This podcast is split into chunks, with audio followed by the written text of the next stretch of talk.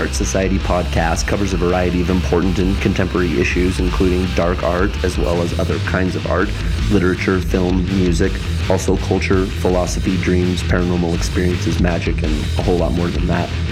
I'm Mike Correll, director of Chet Zar I Like to Paint Monsters, and you are listening to the Dark Art Society podcast, hosted by renowned artist Chet Zar. What up, Mike? Hey, Chet. How are you? You know, I'm pretty good. I've actually had a couple good days, which makes me happy That's because, um, you know, I've you, had a couple. you deserve wins. a couple good Yeah. days. a couple couple wins here over the past couple days. Good. So I'm I'm I'm and I'm being grateful. I'm like super grateful for those wins. So you know that's where I'm at, and I'm I have really have nothing else to say aside from I'm just grinding and working and trying to sell the house and property, as I said on the last episode, and we gonna, have some prospective things happening with that. So that's cool. I was gonna ask you, how's your apocalypse? My summer apocalypse. It's funny too because Summer you know at the beginning. apocalypse, Well, 2018. check this out. At, at the beginning of this summer, I made a mix. Like I, I've, you know, ever since I, I was into cassettes as a kid, I still even now like digitally make mixes. I can't help it. And uh, I made the, the mix I made for this summer was called Summer Apocalypse, and that was before Wow. like it was full apocalypse. So that really fits with my New Mexico True Horror thing too. Like I'm really like spelling out my own doom and I'm, demise. I'm telling you, man, the art is the art is, is speaks to us. Our art speaks to us. It's almost like it predicts, or it can it can see what's coming down the pike or something. Something. Well, I'm I'm definitely capitalizing the best I can on it, given the you know difficulty of the situation. But how how about you? How was your villain show? Was it amazing? Yeah, it was great. I was really happy with it. I it, I felt like it was my cleanest, most together looking show ever, and I, I didn't feel. I felt like I, um, although I didn't feel like that. I haven't felt like this for a long time actually, but I did feel like uh, every painting was really as solid as it could be. I didn't. You know, wasn't there wasn't any painting in there. I was thinking I wish I could have worked a little bit more on that, which is something that I felt in my a lot of my earlier shows, but it really um that was weird. It was interesting showing with Dos Diablos also because his show was amazing. Like I can only good. imagine in So person. good. I couldn't believe it. Yeah, it was like Because I've never seen any of his work in person. it's so, good, so good. And it, uh, I was talking to Christopher Ulrich after outside because he, was there, and he was kind of saying, you know, Christopher's always putting things in these weird. He's got a weird, different point of view on things, a little bit deeper than I look at things. He's Christopher Ulrich is like an oracle in my yeah, opinion. yeah, totally. And he was saying how um, Dos Diablo stuff is um, they're like embryonic creatures. So he's like Yeah, I see that. experimenting. He's a newer artist, and it's like they're they're embryonic things that are forming. And mine are are like I it made me think that I remember having a stage. It's not you know saying one is higher or lower or anything at all like that. It's just like stages in an artist's career. Mhm. And um, I remember painting more that way, and actually seeing his show made me really want to paint more like that again, like get more surreal and, and weird. Um, but but uh, he was saying my stuff is more like my fully formed, like like the Yeah, ca- yeah, not mature. fully formed, not not not like technique wise or even art wise, because I really I thought his show was like.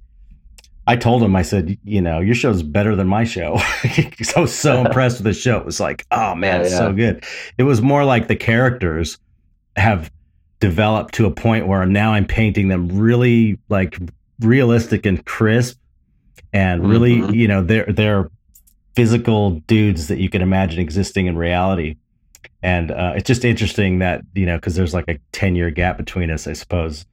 Um, so uh, it's it was a weird way of looking at things. Like your early work is embryonic, and your later work you you kind of get more focused with, and and you're refining maybe the characteristics of what you've been painting early on Well, yeah, because like earlier on, you're discovering. It's still this process of Right. like discovery, and then once you and you're taking that thing and you're really trying to say, you know, define it. This is what this thing is that I've discovered. now, know? yeah, now that I've in a lot of cases anyway, for a lot of yeah. artists. now that I've kind of discovered these characters, I'm just going to try and render them really well and kind of Yeah, bring yeah. them more fully into the real world.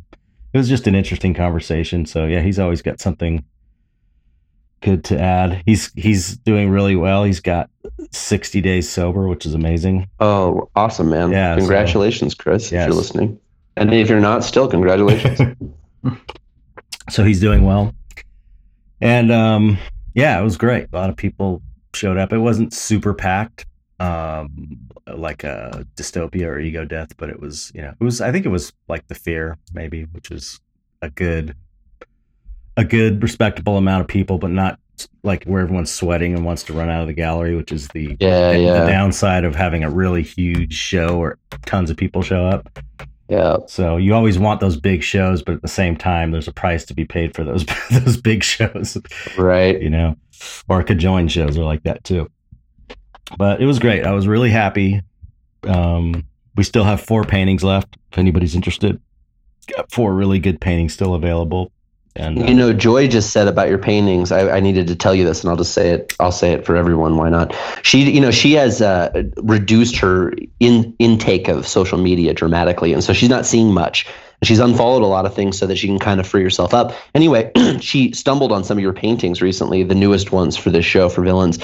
She was like, "You better tell Chet that this is the best work that I've ever seen him do." And she doesn't say these kinds of things lightly. Like she won't even make any comment about art, like at all if she you know but she was like i just want you to tell him that this is i think this is the best work he's ever done so oh, well, thank you. for what it's worth get a piece get a it. piece one of the last four pieces of the best work he's ever done to date 2018 Well, someone was asking me too about buying, you know, they were thinking about buying a piece. And I was like, well, it's the cheapest you're going to be able to get pieces like this for sure because, you know, Yeah. they're going up. You, you know, you raise the prices 10 to 20% a year. So um, it, they're only going to get more expensive. so anyway, strike while the iron's hot yes. And uh, let's see. Uh, uh, we talked about this a little in the pre-roll. Shane is Isaka- Izykowski, Shane Nice Izykowski job, nice was job. there. I fucked it up at first. He was there, and uh, um, Jeff Collier or Collier, I'm not sure how you pronounce it. It's probably Collier, Jeff Collier. He was there. We had some great conversations, really great people, and the vibe was amazing at the show. And I and I um, came away with the the feeling, like I always do at these dark art shows, that we have the best community out of anybody, any scene I've ever been to. The, the vibes are better than any other kind of scene, art scene that I've ever encountered. It's just so positive so positive. Everyone's supporting each other. It's really amazing. And we're blessed in that way. And you know who else was there? Jim McKenzie was there. Jim McKenzie. jim mckenzie Jim was there. McKenzie. jim The mckenzie is here in fact Jim McKenzie. I'm here. I was there. Whoa. Say Hey, something again. Can you hear me? Oh Hey, wow. Nick. You're your like mic sounds all static crack- Is it? Oh no! What did I do? Hold on. What a terrible way to uh, start the, the podcast. it's memorable. Hold on. I'm gonna fix the gain. Can you hear me now? Now, i don't the- think it's the gain it's got like a connection No. issue It's a connection issue. no, Okay. it sounds like every No. time you talk. Try turning the gain way down and see what happens. Okay. i don't think it's the gain Wait, wait, let him try it. Right now. No, it's still doing it, No. but it's it's really not low. it's a I went to Best Buy to get this mic a second ago, and it It's doesn't the work. it's the best mic. It's so weird. Try Okay. jig- Uh, jiggling some cables or something. gonna jiggle this USB. It- Is it working now? Nah, that sounds Oh, pretty it's so weird. It was like it was perfect. Yeah. it was working a second ago Damn it. Yeah, it's not a gain. It's it's like a stat. It's like Yeah, static. Okay. every time you talk, it oh, no, still no? terrible. No, still static. Okay. Try try changing the the little four setting thing. You know, Okay. Test, test. still the same. What about Okay. what about now? Ah, I would terrible. unplug still it and terrible. plug it in. I'm gonna unplug it. One second. Okay. Well, okay, we'll talk about Jim McKenzie a little bit while he's getting his mic set up. He sounded great. He sounded. Wait a minute. Say something. Can you hear me? Yeah, Hello? now you sound good. What yes. I unplugged it. I plugged it back in, and Weird. this mic sucks. So that's, that's Well, it's a it's a blue. Uh, wait a minute. Uh, blue. What is? Is this what we have? Yeah, we have We have black Yeti. ones. We're, ours are Yetis. yeah, that's what Yeah. you got too, right? You I got don't a. know what this is. Oh, this is a blue, but Yeah. it's silver. Ours is oh, blue, Well, but it's what black. But they're black. But it's a. I think, the it's a- moral of it is the story is don't buy blue mics. If no, you're, no, they're great. They're great. If We've you're been anybody doing. else, got We've been actually one of them died, so maybe they are shitty. But shit. one of mine Okay. died. I had to get a new one. Good thing they're not our sponsor. Otherwise, we'd be like really Fuck Blue. like assholes. They're great. Hey, tap your But mic. anyway, hello. Hello. Can you hear it? See Oh, now your mic's not on. That's why it sounds No. good. yeah, you're using the mic on your computer. I'm using the mic on the computer. Yeah, it yeah, sounds it probably fine when though. you when you unplugged it, it probably came off the settings. You have to go back up and set the settings Son of a again. gun. This is this is the worst. It's I the- was gonna the come on. I had all these jokes. all these one-liners. This Yeah. one's pretty funny. Uh, I think you, I yeah, think see- you did this on purpose. See, see if it works. um, see if you can get oh, it wasn't on. Okay. Okay. here we There go. we go. Oh, Say yeah. something. Tap it. Tap tap tap. Okay. Now you Nice sound great. Rich. Rich, excellent. All right. Brought to you by Blue Microphones.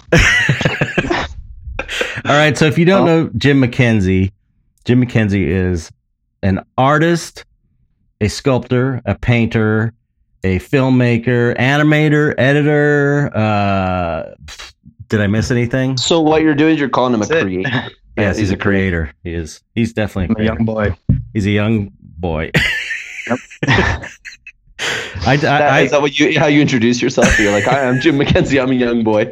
I do, yeah. And they go, wow, so young. They pinch my cheek. well, I, I don't remember where I found you the first time. Like, I don't know where, probably on Facebook. Um, I think, yeah, we were talking about um, what's his name? That director, Spike Spike Lee. And then I don't know why we talk about Spike Lee. Yeah. Something. I was on a commercial with him, and I posted a status about it. And then we were talking, and then you said, "Oh, you know, I'm doing this sculpture show, conjoined three or four. Yeah. And I was like, "Whoa, oh my god, I'll do it." Yeah. And then I just, I was watching an interview with you doing my research on you before the show. And um, you said that you never sculpted before. No, I never did. I'm like, why did he ask me to do this? and now look at you over here, like painting your sculptures right now while we're while we're recording. but it's, it's Yeah. it was cool because I just you know I thought your work was amazing and um I thought I I just thought you'd do great at sculpt. I just I don't know I I don't know why I asked you. I I guess I assumed you could sculpt because your other 2D knew it. work was so good. I just assumed you sculpted and um uh then you ended up making the the King Gordo sculpture Yeah. for that show, and that was like on the card. It was the most Yeah. popular piece at the show, which is hilarious That was crazy. for your first time. yeah, I did out. not. I didn't see that coming. Yeah, you got Go. you got you got some mojo Thanks. going behind my you. my audio now I could I feel like I you guys can hear me, but now I can't hear you guys that very well because Oh no! I have these crappy headphones in. So it's like going in and out. Yo, you can turn up turn up the volume on the mic. That'll make it to where you can hear us better. Maybe testing, Volume on the mic. testing, testing. Yeah, not not like the a- gain, but the on the volume back, on the on other the side. Oh, I see. Yeah, there's the. Should I be plugged into the mic with my headphones? Is that Yeah. or should I yeah, yeah. Oh. There should be a right on the back a spot to. No, on the in. bottom. Yeah, on the Oh. bottom. Yeah. Okay. Oh wow. Yeah. Now I Now you can probably really hear us talk. Tap your microphone. Okay. Okay, There you're we good. Yeah, he's, he's Okay. good. and Mike, you're gonna edit all of this out, right? Hell no. I don't even do any editing at all, so I can't actually after my No. hard drive crashed. We like to do keep it- anything like that. we like to keep it Oh. real, and this is real. So, Good. but um, yeah. So y- you had the the standout piece at the show, and um, I I told I remember telling Gary about you when I first saw your stuff, and I said, if Jim McKenzie was a stock, I would buy stock in Jim McKenzie. Oh wow. Well, guess what? I am, and you could buy three dollars a share. Um, you've gone you've gone public. yeah, it's, it's plummeting now, but it's all right. It peaked at the scarecrow, and now it's just going downhill. Yeah, so that Scarecrow show, man, that was like a hit hit it out of the park show. yeah, I mean, I did the the conjoined. Is that your another first show. solo? Yeah, first only solo show. Um, I guess uh, they really liked the the Gordo and the other one, and they're like, yeah, you know, let's do a show, you know, in two years, certain amount. I was like, all right, and I just spent two years. Uh, while I was working at my office, every night I'd come home and just try to sculpt something, and Mhm. You know, two, years went by like that, and then all of a sudden, I'm like, oh my god, you know, there's a month left. I still have to like bang out like two pieces, and it was just like one of those like frantic races. But like, I was like, wow, this feels like really nice to like you know put myself under this all this self-indulged uh, or you know just pressure like that is based off of something that I'm doing Yeah. and not you know, you know something a client is asking for. So I was like, you know, I fucking love how this feels. I just want to keep doing this. And you know, after that, I just kept just making stuff. So Yeah, it was great. It was a good time. that's what I how I feel about um, you know comparing my time in the makeup effects to comparing my time and as a as an artist, uh, an independent artist, is that in effects every time you do a job, I felt I felt like um, you know I got to a certain level. I've said this before, but I've got I got to a certain level in the beginning. Your um, everything you do is like, oh, this is a great portfolio piece. It's going to get me another job, and then you get to a point where you don't really need any more portfolio pieces, and then every job is just like, okay, I don't have any. I got money, and that's it. But now Exactly. every Stop time sharing the work you're doing. yeah and every time now as a as a fine artist or an independent artist or creator or whatever you want to call it um i feel like every time i create something it's it's creating something of value for my future like you know something i can it's adding to my body of work. It's creating pieces i can um you know merchandise and and it's really va- they're they're valuable rather than just a, it's not just like a one-off money making thing like the Yeah. like the film work was.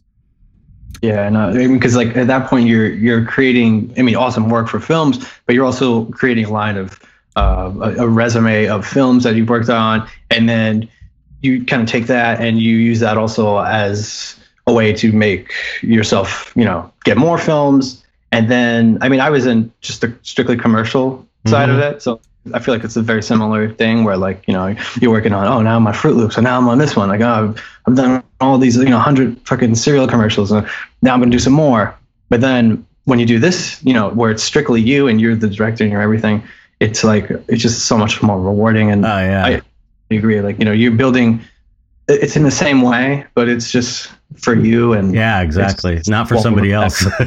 yeah, it just feels so much nicer. I, I mean, I'm not saying I, I hate commercial stuff. I do it. I do one a month. Like oh, that's it's cool. yeah. Like I, I I enjoy it. I enjoy animating and I enjoy like concept art and all that stuff. It's just you know not as much as I used to as a kid. Right.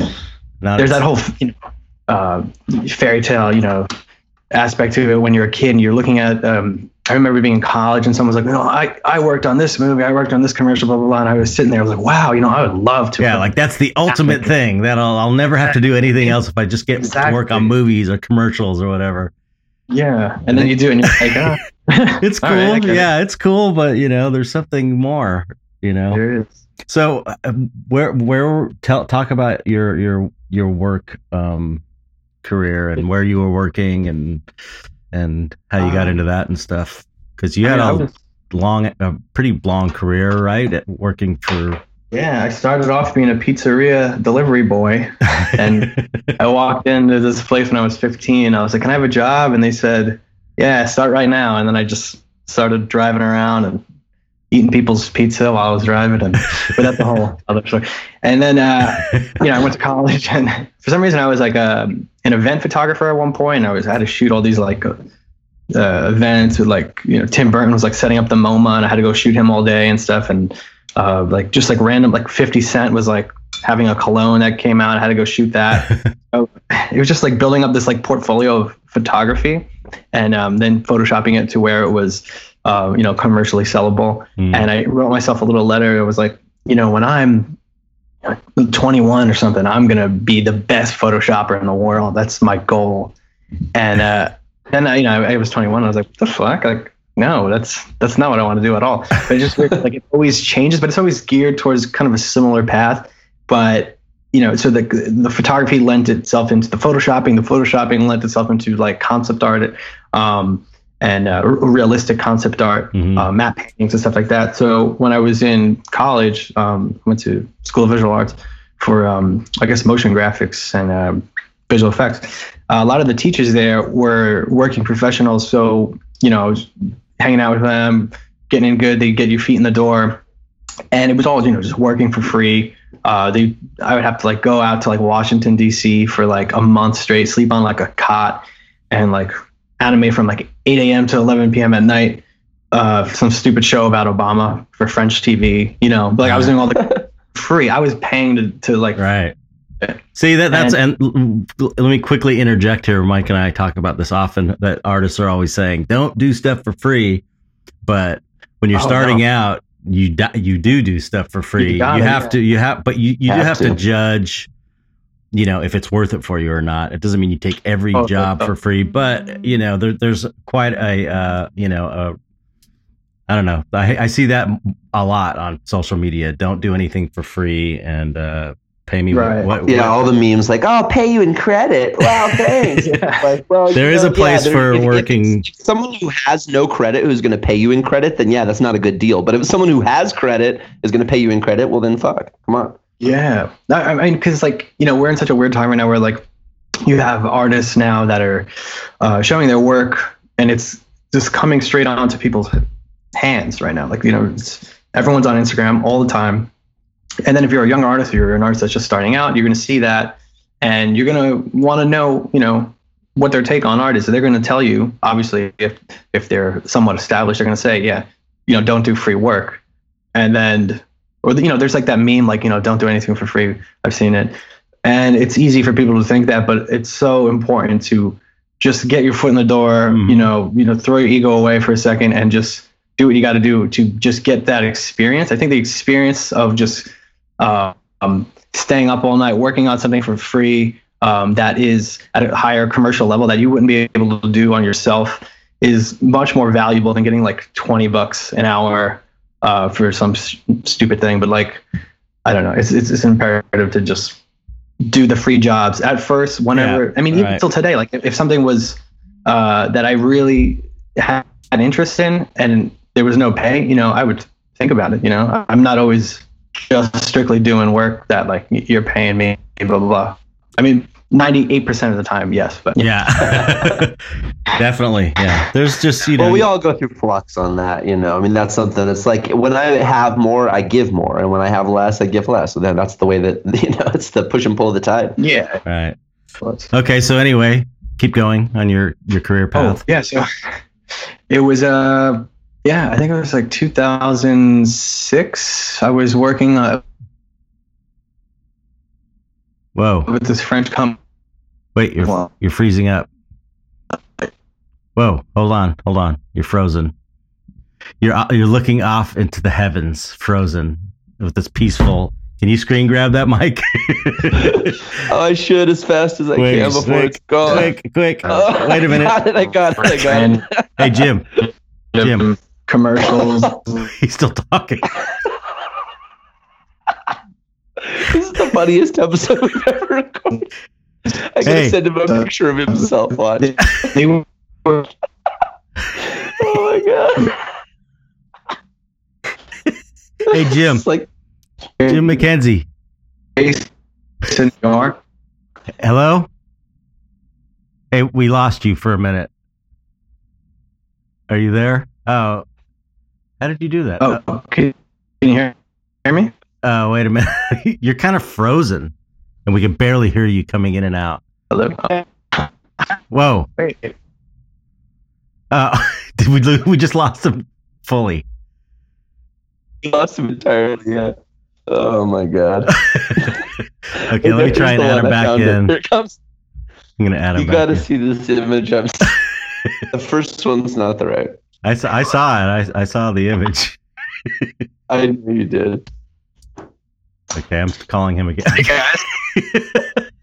Man, you got like a dark cloud over your head today. Oh no, it's uh, technical difficulties here. No. Sorry about that. I had to hang up and then call back. Okay, good, good. Sorry. Frozen. So they we, where's the picture? I could hear you guys, but I couldn't speak. Oh, okay, okay. Well, I got to see this. There's a picture. Really, The picture. look in the chat. There's a good picture of Yeah, look at the chat at the picture I took of you. your screen You were froze. frozen like that for a long time. You were just frozen like that. Oh, excellent shot. And So you that- can hear your voice going. "Ah, can't start, all right, So let's start from scratch. Redo the okay, we got to the point to where you got like a job, and then we didn't catch any of that. uh, you know, I was working as a kid doing some bullshit, and um, you know that leads to another job. Um, there's another place called uh, Framestore, New York, and I was working there for a while. We were doing like, you know, working on Smurfs and like the Harry Potters and um, Doing what? a lot of Geico commercials, like map paintings and like concept art. And like Oh, this is things. before you started working at Morgan's place. Yeah. Oh, that was actually Morgan was like our upstairs neighbor. Morgan he would always come Spurlock. down. Supersize me, yeah. supersize me director. He, uh, I was thinking about him today because I never eat McDonald's, and then today I just did for like the first time in like two years, and it's so gross, but you gotta do it. sometimes. But- Sometimes when you gotta, you gotta. Yeah. So he he was um yeah he was our neighbor upstairs. He had a production company up there, and I was working at um the floor underneath him. Uh, it's called the Artman Nathan Love. I was there for about seven years doing um Wow. concept art and uh, animation, basically just 2D animation for um, motion graphics and uh, commercials, TV shows, whatever. And then, you know, as the company grew, as I grew, uh, I started doing more stuff, handling, um, you know, the the entire uh, pitching, the actual directing of the commercial. Pitching. And you you would pitch at meetings. oh yeah, I talk to clients. And, Wow. um, That would be must be get jobs, stress, so- stressful.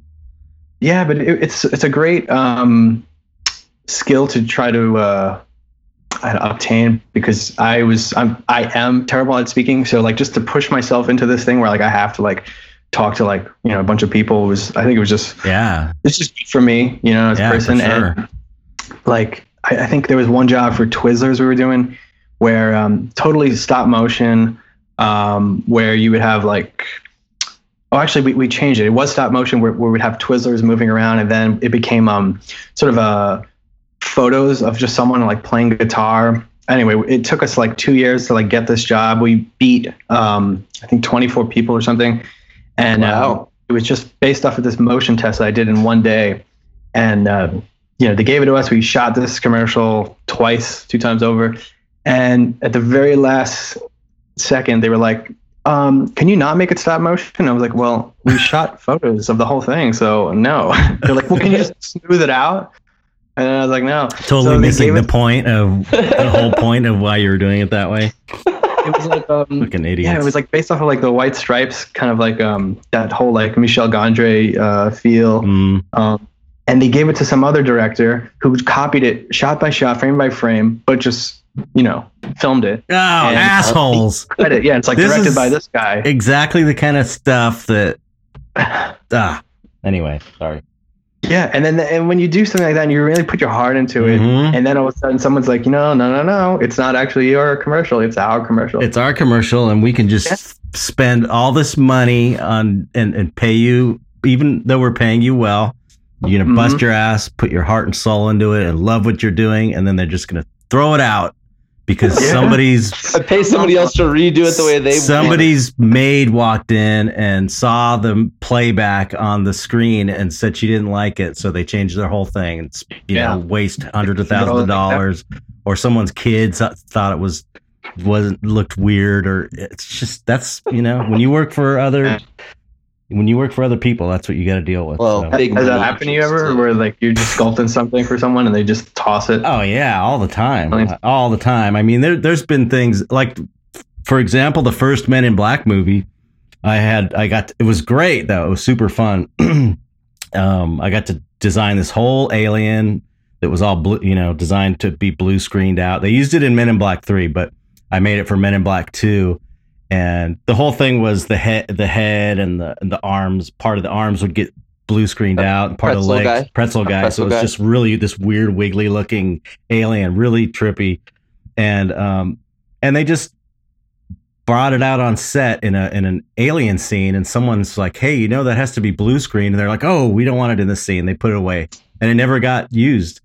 And you know, I, I spent months working on that. It was mechanic, mechanized, and everything, and they just didn't use it. And it- that's just the kind of waste that you know. That's why part of the reason Yeah. films are so expensive is, is, is Where did it wind up though? Like in someone's it's storage, just, like, in Rick Baker's storage. But the good thing is they did pull it out for Men in Black Three, and it, and it is in Men in Black Three, so, and they CG'd everything out. But by that time, it wasn't so groundbreaking. At the time, it was like a really Yeah, because weird- when you do something, it's timely. Like it Yeah, fits with the times. yeah, it was like part of it wasn't time. CGing parts out of of to make a a makeup effect look really like it can't be done was not that done very often. So it was really, uh, it's fine. I don't give a shit anymore. But it's just that stuff used to happen every show, and then or stuff that you you know you sculpted every single pore, and then you see it like. You know, or Oh, they cut it, oh, yeah. all the time, all the time. Like every every job was like that. When even like in the fine art industry, where you're sculpting something and you're really getting into the details, you're going into the back that no one's ever going to see unless you're the collector. Right. And then you find out like you know someone just buys it and like throws it on like a thing or a shelf or you never like see it again, and it's just such a bizarre like Yeah. feeling. but at least they you know at least they they if if they were to look at the back you have to do that stuff because Yeah, yeah. It only happened to me once where no, because everyone that buys their stuff is a very like, you know, we, we connect and they're very passionate about it, and I'm so happy that it's going to like good places. But there was just once one piece I went somewhere and I was like, what the hell, like, and I was like, do you even like? I don't know. It was just strange. It was it didn't feel right. yeah And uh, Well- ever since I'm like, I don't know. I don't know about all this. That's what's why it's it's kind of good to be um i think like a cult type artist is really the i think the best place maybe not financially but it's the best place place creatively to be is more like a cult artist because people are really really into your work and they're not buying necessarily for investment purposes or you know or, or if you get into this whole blue chip scene these people don't even know what they're buying they're just buying because a broker says it's going to be worth more or they're trying to impress their rich friends or whatever um it, you know the the i'm all, i always you know used to pitch the the investment angle to buyers you know it's going to be worth more money in the future and and it, You should have shredded all of your prints. yeah. That- that every Great. time, every time I bring it up, though, they always say, "Oh, I'm never going to sell it. I'm never going to sell it." So it's like they go in because they love it, and that's the best kind of collector to have is people Yeah. that just fall in love with the piece. That is good, yeah. And I know people that will buy my stuff that if they have to sell it, they'll contact me and you know they'll sell it for the same price that they bought it, which is great.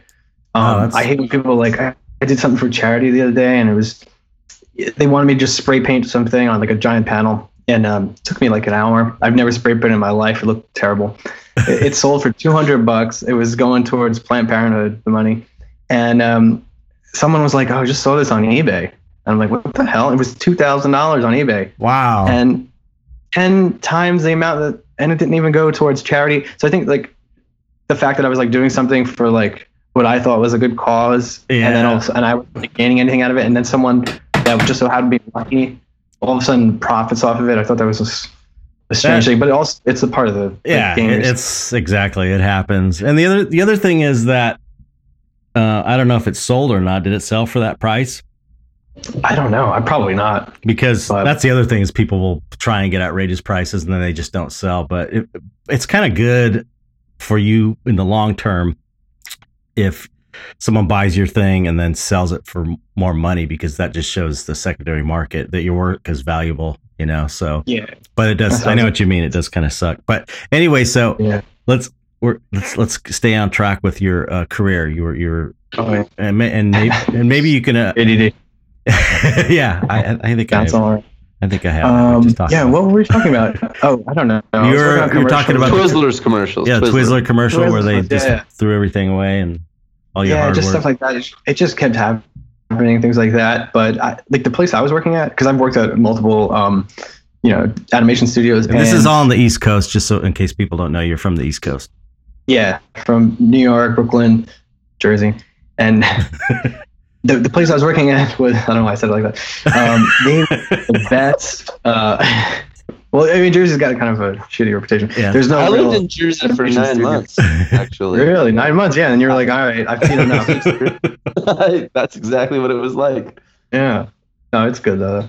But uh, this place, Nathan Love, it was like the out of the all the places I've worked at, which wasn't that many, but it was definitely like the best place where like you just felt comfortable, you know, with the people there, and like it just kind of felt like a nice like little family. Mhm. And there's certain places where you're the small fish in the giant giant pond working on like these films and stuff like that and this one you know it was more of a smaller pond so you had more room to kind of try things out and Mhm. people would you know they were open to take you know your opinions on things on like at a higher level. So i think that you know there's more room to grow when you do that but it's also beneficial to be you know the to, to be the smaller fish in a bigger pond because you get a sense of you know what it is to do you know this one task, but I think uh, I really enjoyed being able to just kind of touch everything a little bit, and they they noticed that, and uh, sure enough, I was directing. I think everyone kind of started directing at one point, and I was pretty much just doing like um, 2D jobs, um, 3D,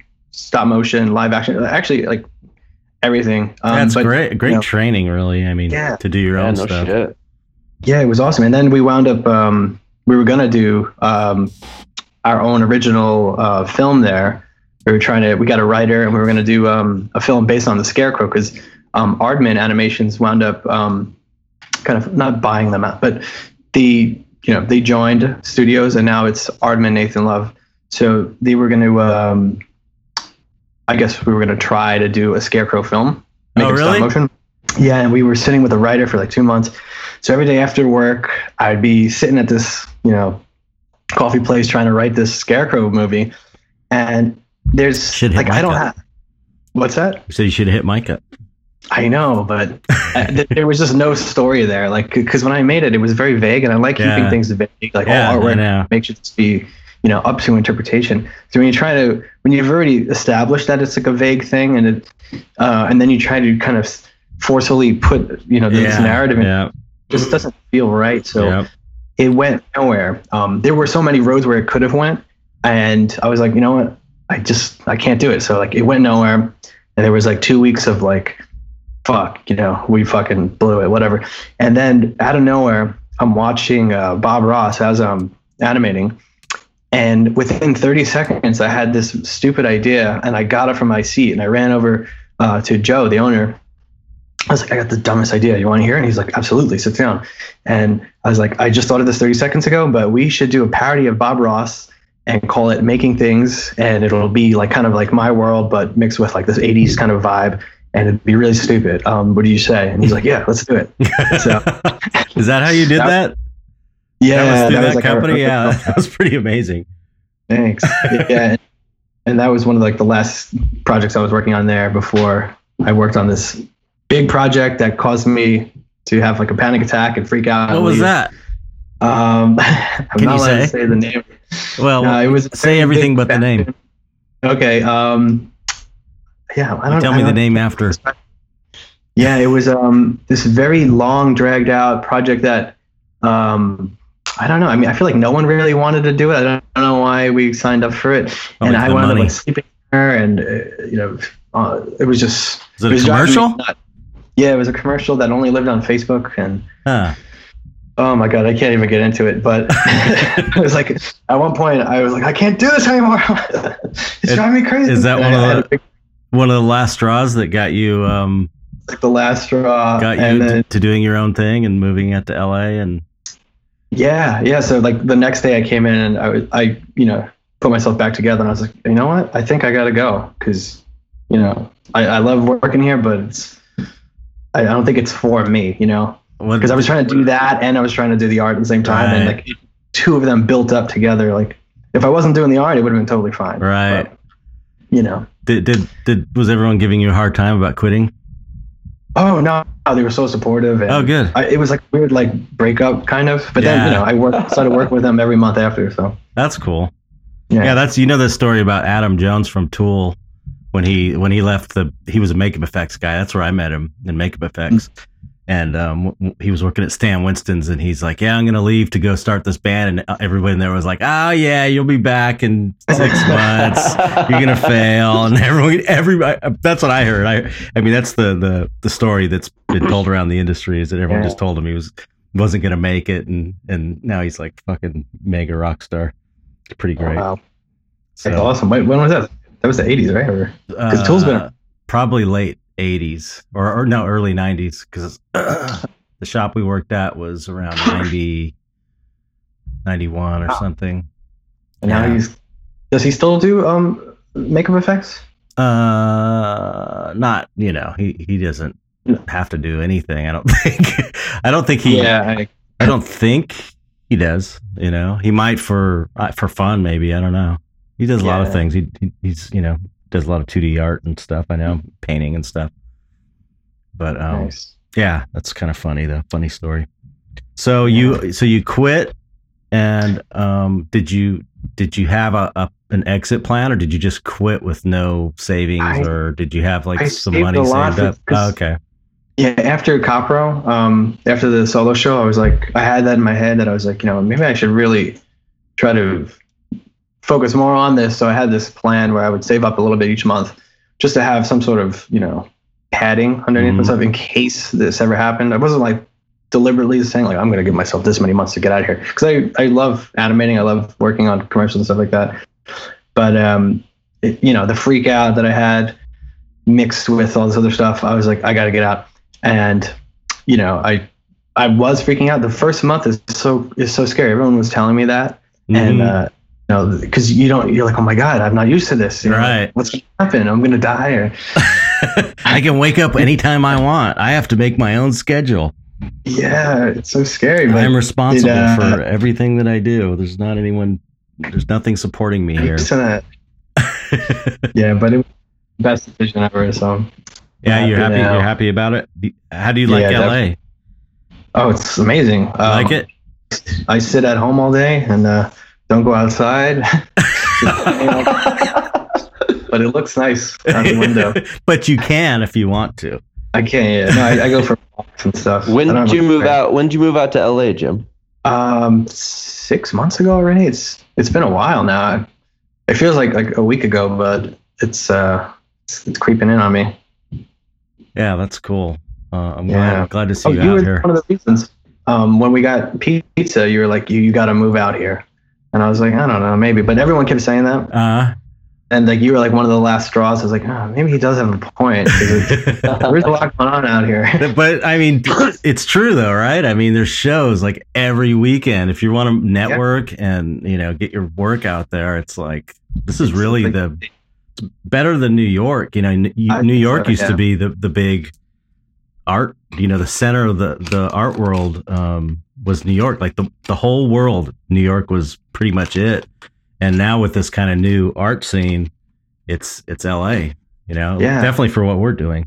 and I don't really. I mean, I used to know a lot of galleries in New York, but it's it's funny because there's so many there's so many little um, groups in the Mhm. art world, quote unquote, where you know we think we know everyone in the art world. It's like okay, we have our bubble over here. There's another bubble, and then some bubbles bleed into the other bubbles, and and That's true. I- there was a point where I was like, what?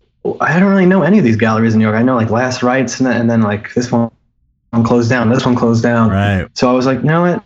What am I doing here? Like I'm, I'm just gonna keep showing at last rites. Like I don't know. Yeah, right. Yeah, you, you got more options out here. Although you know it, it's and it's you know once you're established, you can kind of live anywhere in the world that you want to. But I think when you're establishing yourself, it's it's good to be able to if you have that option to be able to be right in the heart of it. You know. Yeah, just go in there and make connections and stuff. It's like I think like the first week I was here and just talking to like gallery people and just hanging out and it just felt very welcoming, you know. Yeah, yeah, it's a great scene too. That's what I was saying on the. um I think I said it on the pre-roll. How or did we say it just now? Maybe We said said it on this episode. Oh, okay. said it Just on- how great on the this scene is. It's so supportive, and everyone's supporting Yeah. each other. There's Yeah. it's really uh, it's it's a great place to be. So yeah, I'm glad you're out here. I think it's really cool. Yeah. Um, so uh, yeah, you got. We're gonna do. We should mention the the the Q and A thing we're doing for your new film. And I think those Yeah. films you're you're making are so cool. Um, Thank you. there's it's really interesting because you're you're you- you're using all of your know-how to make something totally different. They're like films about you creating a sculpture or um, that one you did the the drawing. Uh, oh, I forgot the name of the drawing. Uh, noise, Noise. noise. Yeah. You, um, where you're creating it, but it's a film too. It's so Yeah. amazing, so amazing, so different, totally unique. I've never seen anything like it. So it's like not just a process film; it's it's a film on its own right. But the subject is creating the artwork, but it's still telling a story. Really amazing. Um, that that so is that something? And this new one is the same, right? Yeah. I try to mix them up so they have different vibes, but like this one would be um, kind of a similar where like the scarecrow, you see the entire process, but now it's in this similar to the Twizzler story I was telling you, where it's just frame by frame stop motion. It's Um, so crazy. you have this trickery and stuff. I don't know how that looks. I, it, I don't know how I was watching it going, this must be a nightmare to make. It seems Oh, so yeah. difficult to I, mean, I shot it every week. how long? Yeah, it it was. Um, well, I shot it as I was making the piece, and the piece took three weeks. And I was sleeping on this cot, and right next to the cot was uh, just like a little white photo cyc um, that wasn't too big, but I shot every like I sculpted it as I was shooting on the white cyc, and um, so you know you. I'm shooting it from uh, pretty close up, but you still see the sides of like the bedroom, and so every shot I had to go in and roto. And if you're listening, you don't know what roto is. It's frame by frame. You're cutting something out. Um, so I'm chopping out the sides and I'm adding in like fake white to make it Mhm. look like it's like a white seamless um, film. Yeah. And I think that was like the the craziest part of it was Really? just like going frame by frame, and just touching things up. It and- just seems like working on something and filming it in stop motion at the same time. I know you, there's a lot of like tricks involved, like you're not actually, you know, stop motion filming every single time you're sculpting. It's not like you're doing that, but it's like you're doing like kind of fake, like your hand will come in and all of a sudden a part will be done. No, like 90% was real. Like um, there was like a few shots where like I would have something and I would like put my finger over it Right. and then I'd actually go and fix it up. Which is hilarious. Some of them are right. really funny where you like take that ball and then you split it in half with your finger and you go doink and make Oh, the two yeah. holes in it. But you- obviously so you you just put a camera on yourself and and and how do you do how do you stop how do you do that? I don't get it. I didn't even have um, a tripod really. I was just putting my elbow down because I have such a shitty setup. This is even crazier than I thought. It's just this like six hundred dollar camera, and I'm just shooting as as I'm trying to paint and tr- trying to sculpt. And, Oh my god, it's um, insane. it- and it's so unstable, so it's so shaky. So a lot, like fifty percent of the editing was just stabilizing the footage, right. and and then it's like, oh, now it's too stabilized. It looks weird. Now I have to add a fake little shake to it. right. The Wiggler, did you have to use the Wiggler plugin Oh in yeah, After Effects? back, Yeah, Wiggle Rama. yeah. The great plugin. so you're gonna are you yeah. gonna show it? So this Saturday we're gonna be um This Saturday, Show- October you're gonna- 20th. uh, October 20th, we're going to be showing it at, you're going to be showing it at Copro Gallery. And then, Yeah, and then, um, we're doing, he's going to do a Q and A and I'm going to be like hosting the Q and A or I don't, I'm not Chet, sure the how we're- moderator. I'm moderating. I'm the mod. This is going to be the It's gonna be great. moderator. Yeah, we just did um something very similar to what's going to happen on Saturday a month ago with the one noise at the SVA theater, and uh, it was uh, it was an interesting event. so now going into that, and seeing what happened, I think I could improve on Oh, it good. with this one.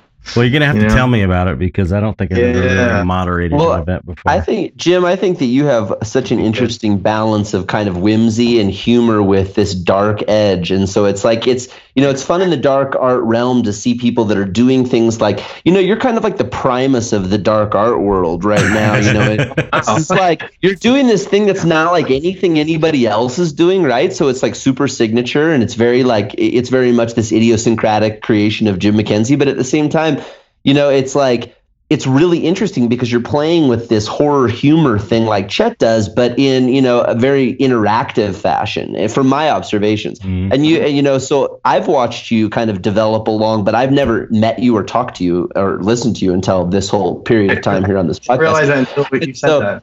like all I have is like this idea of you as a persona on Facebook, right? And so it's kind of interesting for me because you know I do a lot of this online work. That's what I do most of the time is work online, and I help promote people and I help them make money basically. And so you know it's like I have this idea of who people are and like who I am, and then you actually get to know who they are. And most of that happens earlier on. So this is like a new experience for me where like this is who he really is because you have this I you have this persona, just so you know, from like the outsider perspective, like of energy. Like you have like whenever I see pictures of you or events or things that are going on and like shit you're doing, there's like this energy to it. And here's the thing is like the name of my agree. company is Energy Creations. Like so I'm all about the energy. And so like I can just see you have like this high energy and this vibrance and like everything you do, like the colors you choose, the humor that you use, you know what I mean? The way you frame things, the way that you edit things, and also the way that you utilize multifaceted and multidisciplinary elements to bring that stuff together. It's very vibrant and fresh and rich and colorful and interesting. But then on the other hand, it's like dark and seedy and uncomfortable and weird. So it's like I love that. And and for me, I love the absurd. I'm a huge fan of the absurd. So I'm curious ultimately where this all started for you. Like you know, was this something that has always been there for you, or what? What are your big influences when you were young, or when when did you start showing this kind of like weird thing that you're doing now? That's like I would have to categorize as the primus of the dark art. You know? Thank you, Mike. I don't know. I think um, I, I, was always filming stuff, you know, as a kid, and um, when I was like seven, I had a camera and uh, filming like Mars Attacks movies with my friends, where be like, you know, uh, you, you cut and then you cut the guy's head off and then it's just like a mask and we throw some fake blood on it and then we cut again and like the body's there like all this like little trickery and stuff. Because my dad would make films when he was younger on the uh, i guess the uh, the super 8s and uh, there was no sound but like he did all these like little tricks and stuff where like he would hang people and like they were really you know tied by the waist and they pulled them up and i did that um, so I was like oh wow i gotta like and he's also a magician too so like he's always like you know doing tricks to me so like this was like my artistic trickery in yeah. a way. Yeah. And yeah. Uh, I, I got like on Photoshop when I was like eight years old, and wow, I was like doing like little tricks on that, and um, like and I would film like stunts at like the the local movie theater because that's when everyone would like hang out, and uh, we'd do like little shows and uh, our fake TV show there, and then the cops would always come and like kick us out and chase us through the theater, and stuff like that. So it was just always like you know filming things, and but uh, it's weird how it evolves because you know the, the film turns into uh, animation and then also now um I, it's just weird like i think like my directions always change every year you know? And then even like to recent times like two years ago i you know now i'm a sculptor all of a sudden. And then now everybody knows me as oh that's the guy who's a sculptor he sculpted a scarecrow right. cool. And now i'm like oh you know i really want to get back in like drawing like just I, when i was at the villain show i saw you know i forget her name but she amazing graphite on paper. Oh um, amandine uh wasn't, wasn't uh, amandine amandine uh i forgot her last name. Yeah. Well she's amazing. Yeah and i saw that i was like crazy. yeah with the little rainbows going through amandine like, just, just so, I don't know how to pronounce that. Urruty, Urruty, Urruty, Amandine Urruty. Amandine Urruty. She's the best. Yeah, amazing. so I was like, wow. And then I could feel my like my gears like getting drifted towards like something else, and you know, have I, you... I think it's. Oh, sorry, I didn't mean to interrupt. Oh, oh no, no, you go. Uh, have you sculpted an oil-based clay yet? And done. No, only um, yeah. Only, you, uh, other one.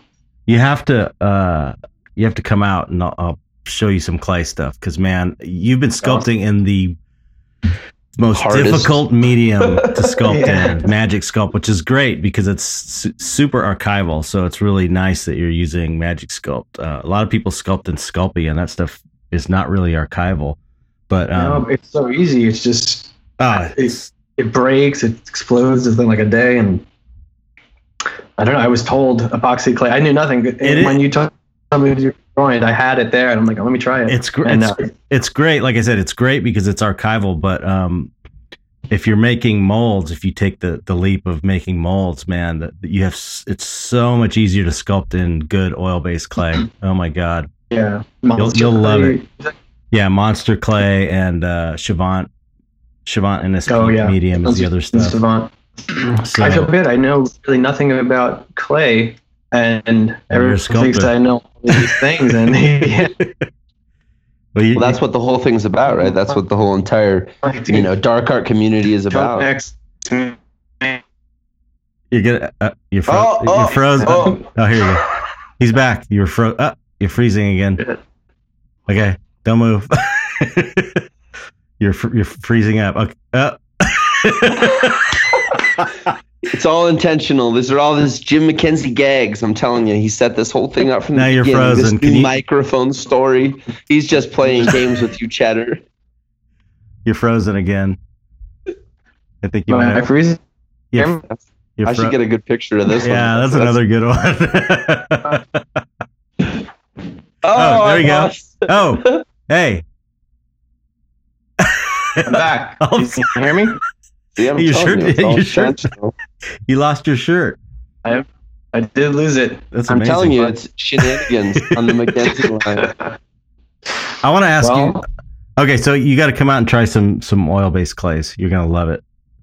Oh my god! If you're Yeah, making definitely. if you're making magic sculpt work, you're gonna freak Yeah. out when you, when you when you Oh, do. man. Oh my god! It's it's like a joy. Magic Yeah. sculpt is like your work. It's you're working with. It's so hard to work with, and and It's yeah, and it gives you um, this weird. I can't explain the feeling. If you ever touch it with not gloves, you get this uh, weird like sensation in your veins, as if like there's like some sort of poison going through. That's how I feel. really, yeah, And, uh, probably it's because yeah, I don't know. okay. Now your now, you now your microphone's going No. Wait. What about now? still. Yep. No. Damn. He knows we're right around an hour, man. You have to you have to Are we at an hour? Shit. Almost. Can you pl- can you unplug it and plug it in again? Because I, I have a question I want to ask him. Oh yeah. Is it working now? yeah, it's great. No, his computer. That's his computer. That's not his mic. You think? Yeah. What? Tap your mic. Son of a gun. tap the mic. See, told you. It Yeah. the- Shit. Gotta the set worst. again. I'm resetting it. It sounds fine Sorry. though. It really the computer mic sounds great. So. Oh, See, he's got There it we go. on. Okay. Okay. Sweet. Sorry, listeners. This is easily the funniest episode I've ever engaged ah, in. I love it. I've laughed do is, harder during this hour. It's good for my face. I'll- Makes, makes me feel better. all you have to do is piss in the jar at the end, and then you'll have beat the. Uh, s- You'll never. The no one's going to beat Skinner unless they do something more interesting than that. That's for sure. Piss in a jar? yeah, he pissed in Yeah, the yeah. jar Like at the a end jar of the he was episode. drinking out of the whole time, and he, it, when he finished it, he filled it up with urine with what he had drank during the episode because he didn't want to have to go to the bathroom. And he didn't stop say he was going to do it either. All of a sudden, he's standing up, and you could see him just kind of looking down. and I was like, "Are you pissing in a jar?" Wow. Yeah, and then But- he held it up for us. I, I got a que- Everyone loves that episode because you can hear it happening. I got a question for you, and I and I've asked you this online. Okay, since you worked in commercials, what the fuck happened in the 2000s where everyone started using ukuleles and whistling? Oh my god, I hate that. Wh- why- say that where as a did it joke? come from? Like, why is that? Where I don't know. It's very pharmaceutical, very like white pers- person, like peaceful, like crap. that, like, try to, like- ukuleles? When did I ukulele? hate it. And they, cast the same people for every commercial, Yeah. and uh, it's it's just ridiculous. And we're like, okay, we know exactly what's going to happen on this commercial Right. that we're about to pick for. We know they're going to pick this lady. They're going to add this stupid ukulele. There's going to be a whistle, Yeah. uh, and there's going to have some. They're going to have some shitty mascot at the end. Yeah, do do do do do do, very calm. And it's interesting um, when you actually find out like the politics between all of these commercials and um, the the reasoning behind certain shots and stuff like that. Like um, like they, they can't say certain things like especially if the, the medicine is specific for a certain thing like depression or something. You, you can't have them um, uh, being too excited. You can't have them like riding a bike at this speed. Oh, slow it down because we don't want them to uh, people to allude that this medicine will actually put you into high gear. So Wow. they're so like specific with the things you could do. And uh, same with like, I mean, I don't want to like give things away, um, you know, from the studio, but like the serial stuff, like you, like if there's a villain, they have to be laughing at the end. They can't, you can't have uh, the villain pissed off. So they'll always go, ha ha ha, even though they're like captured or something. Oh my god. I bet. It, yeah, I bet it's worse than the film industry in that way because commercials, movies are like, you know, you got people. Well, I guess it's probably the same as commercials because movies are, are basically, um, you know, in a lot of ways commercials for selling merchandise and um, Yeah. the products in the movies and stuff. But you usually, it's probably exactly like commercials. So never mind. I was just gonna say. Well, I, listen, listen. I was gonna say, I was gonna say, you have, you know, you have certain directors that are real artists, you know, and but most most of them are are you know commercial type people that are making a product for a studio because they're they're trying to make money. But then you've got the more artistic uh, directors that are trying to make art, and um, Yeah.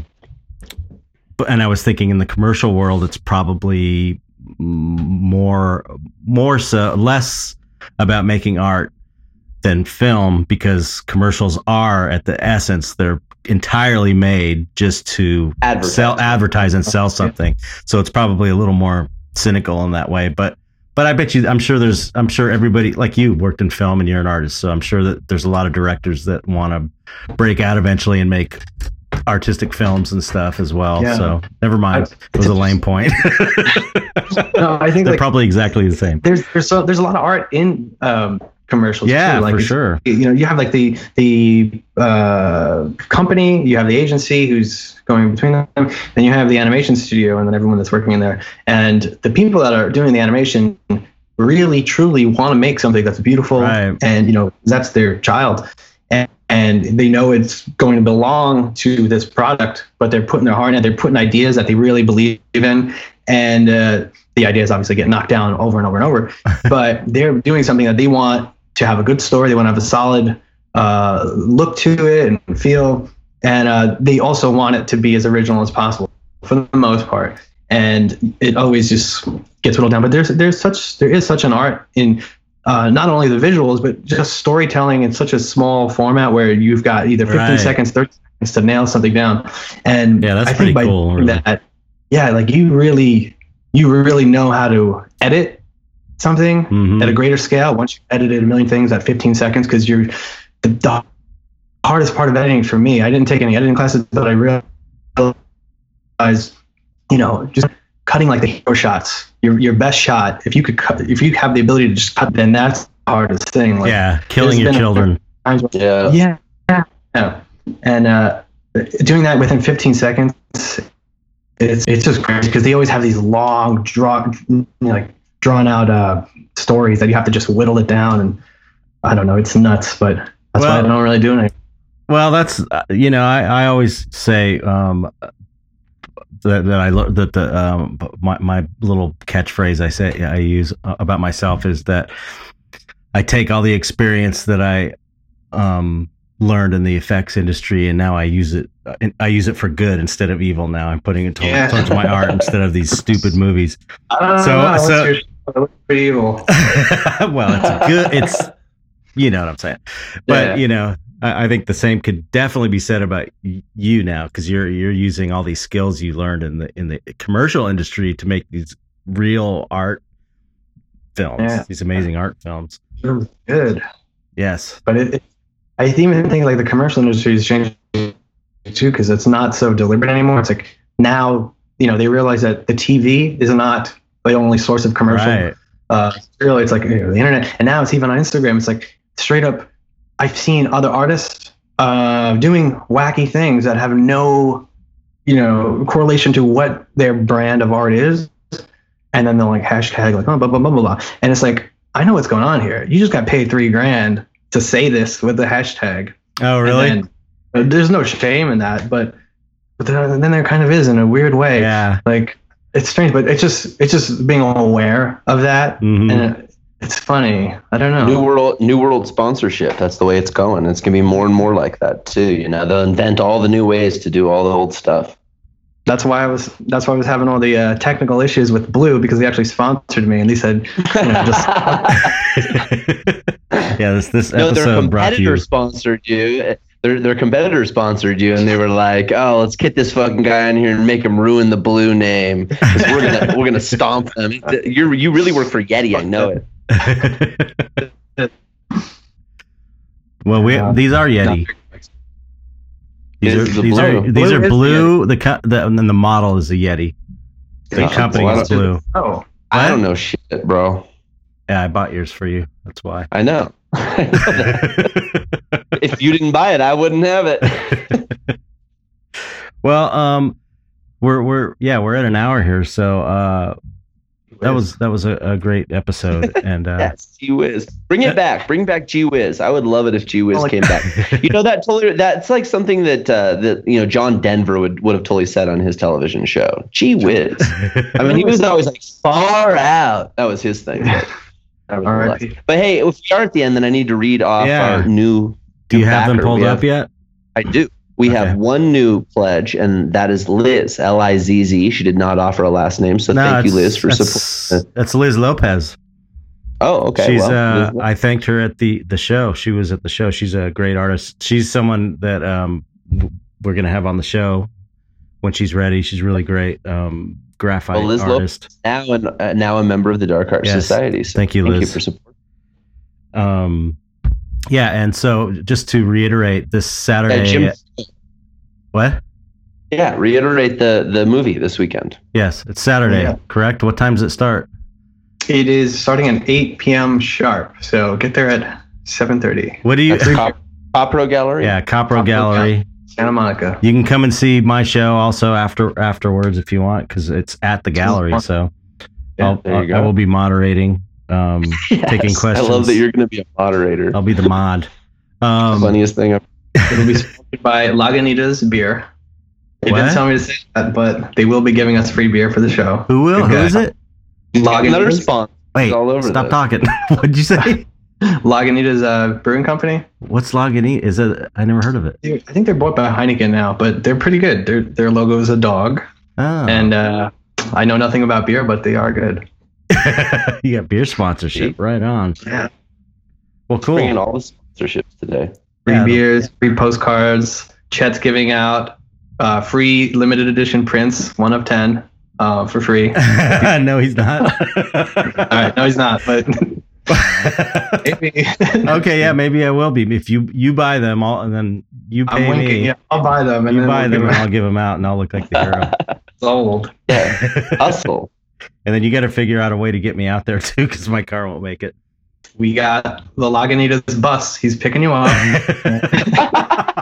Sponsored the helicopter is a helicopter going to fly me in?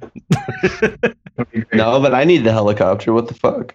Oh yeah, that's right. Wait, where are you, Mike? You're in Arizona, I'm in New Mexico. New Mexico. Okay.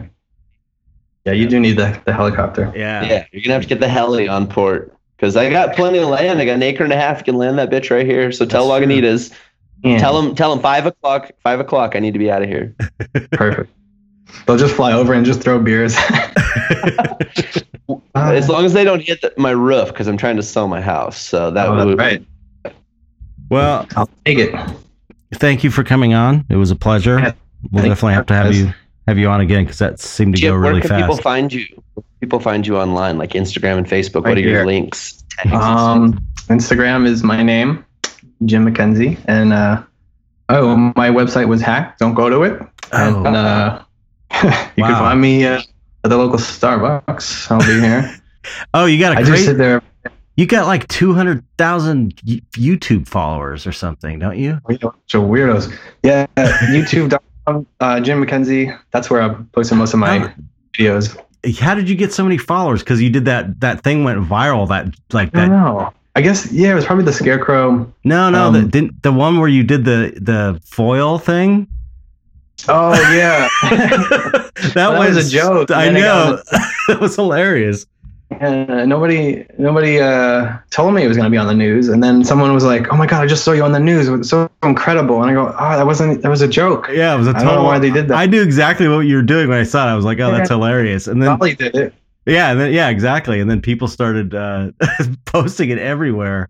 It was Yeah, it, it was a reverse footage where like I it looked like I was sculpting my dog's head out of tinfoil, but really I just had a sculpture of his head. I put the tinfoil on it, so like kind of got the shape, and then I just flattened it out, played the footage in reverse, and then I rotoed him in.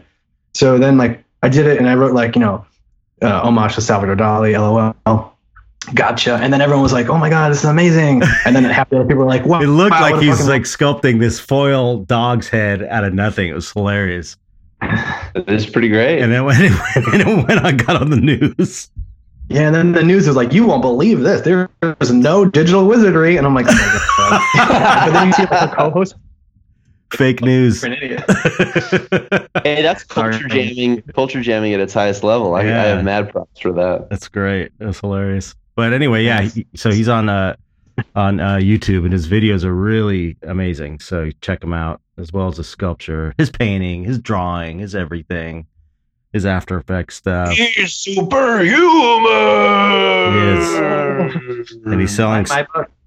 Yes, he's selling stock. So buy the Jim McKenzie stock as soon as you can to add to your portfolio. All right. Well, thank you for being on. Thank you guys. Let's have Zello soon. Now that you're you're in the neighborhood, kind of. Let's do it. All right. You want to be mentioned on the Dark Art Society or support this podcast and continue to pay for me and Chet and all of us to be able to provide it as a free resource for others out there in the world, you can go to patreon.com forward slash Dark Art Society. Catch you guys next week, Wednesday, Well, need- Tuesday for the pre rolls. Of course, pre roll is going to be late this week because we recorded this late due to the Santa Ana winds. Check and explain. Yes. Yeah, my power went out, so we couldn't do it yesterday, so it screwed the schedule up. Anyway, thank you for listening. Thank you Thank guys you. for doing the podcast. And until next time, everybody. Catch y'all later. Oh, Peace. I gotta uh sorry. Wait a minute. I didn't do a um a synesthesia word. We'll do it then. All right. Um okay, here's one I, I can't find my notes. I have notes of synesthesia words, but I thought of one last night. Idle. Let's hear it. Idle. Idle. Either idle, either it- spelling idle. Doesn't matter how it's spelled, it's how it sounds. It tastes like quisp Quisp? The fuck cereal. is Quisp? You're too you're too young to know what quisp is. It's like uh quisp cereal was a Martian. Some people will know what I'm talking about. It's kind of like The blue face, I don't remember. If like a spinning hat. yeah, yeah, yeah, yeah, yeah. Where's Jim knows? Super Jim! So idle tastes like quisp. It's basically it tastes kind of like the the the, the Captain Crunch. It tastes like Captain Crunch kind of. Hmm. See that? Not the crunch What- berries, like but Captain the Crunch. the other part of Captain Crunch. Yeah, the part that ruins the roof of your mouth. Yeah, right. Where you, you did, I saw that meme you posted the other day. A Okay, good one. anyway, that was that completely ruined the flow of the show. Totally anticlimactic. There's no flow to the show. lame. Come everybody knows. The flow to the show is organic, yo. All right. Thank you for listening, everybody. Thank you guys. I'm gonna I'm gonna stop recording now. Okay. Bye, everybody. Say goodbye, Jim. Bye. Bye, guys. Bye.